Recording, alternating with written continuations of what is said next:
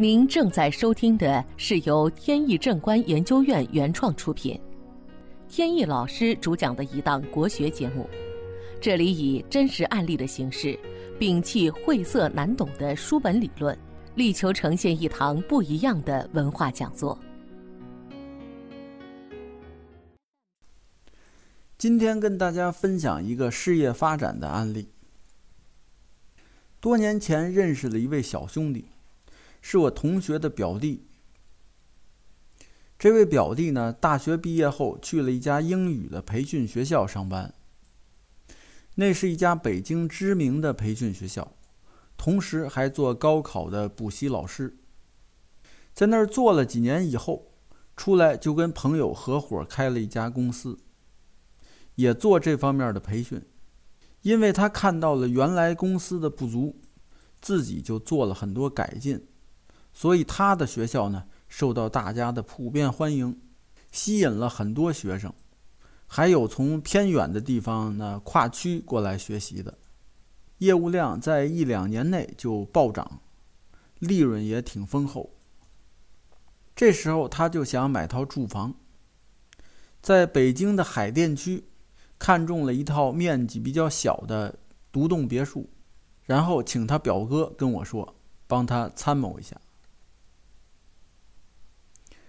他这个楼是坐南朝北的，在北京呢，买房喜欢坐北朝南，但是别墅不用太在意，因为如果门朝北，那窗户呢就都是朝南的，而且后边呢往往有阳台或者露台，住的话也没问题。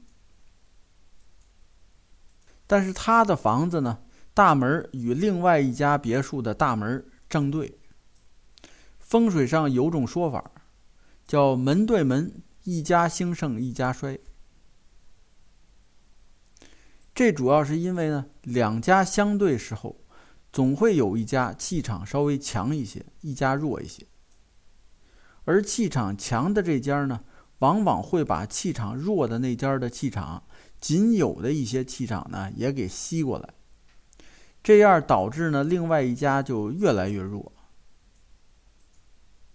遇到这种情况，第一时间就得了解对面这家的情况。房产中介呢，挺自豪的夸耀说：“说这里啊风水很好，对面那家呢是一个软件公司的老板，而且呢入住时间不长，生意就很有起色。”我们围着房子转了一圈，转到后边时呢，发现另外一家住户正在院子里吵架。声音还挺大，而且呢，那家的院子环境也比较乱。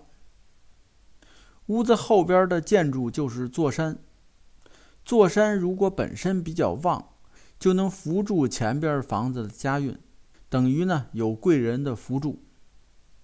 但是如果座山比较衰弱，那就没有力量扶住前面的房子。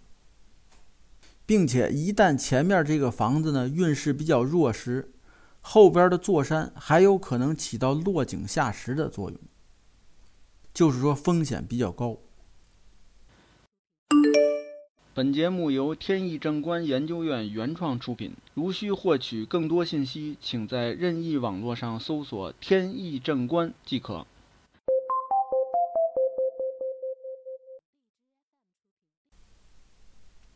看完以后，又拿罗盘勘测了一下，发现罗盘天池的指针呢非常不稳，这就说明这个地方气场不稳定，这也是风水上的大忌。所以综合来看，我建议表弟呢放弃，另外再选。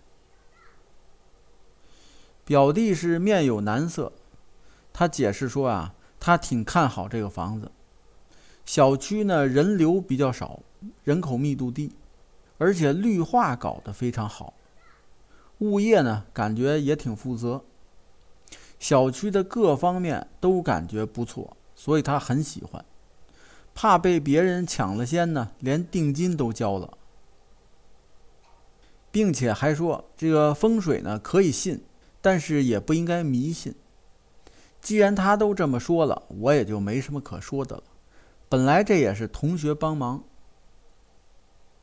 后来表弟呢如愿把房子买了下来。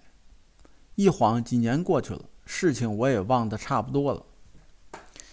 前些天呢，这位表弟突然打过电话来，说母亲刚刚过世，想请教我呢，这个骨灰埋在什么地方比较好？想选个好的墓地。我说呢，其实在北京啊，这个墓地属于稀缺资源，能找到真正好的其实比较难，而且经济上要求也比较高。现在大多是火化，骨灰呢，其实和以前的丧葬有了很大差别，风水的作用已经非常弱化了，所以安放到哪里呢，关系并不大。如果条件允许，找个知名的公墓就行了，因为大的公墓呢，选择的位置都比较好，风水本身也都不错。说完以后呢，这个话题就拉开了，多聊了几句。表弟说到他现在的情况，几年前搬进了别墅，就一直走背运。后来没过多久，他把自己的股份呢从公司就撤了出来，把股份转让给别人，他就没再继续做这个行业。这几年呢，投资了几个项目都没成功，到目前也没找到太好的投资项目，现在有点心灰意冷。感觉到很多事情都做不成功，对前途比较茫然。听到他的这些诉说呢，我倒是有心帮助他，但是由于呢，他可能对风水命理这块还没有那么相信，也没主动提出来寻求帮助，我也就没接这个话茬儿。放下电话，我在思考，在咨询的实践中呢。确实发现，有的人是可以不信风水的，并不是一个人一搬到风水差的地方就一定走背运，反面的案例也是时有发生。这种人通常需要命硬，而且运势旺，他就不怕坏风水。不但如此，他还能把坏风水带的好起来。不过这种情况很少。如果命不旺也不硬，再不调整，放任坏风水，到最后自然是这种不好的结局。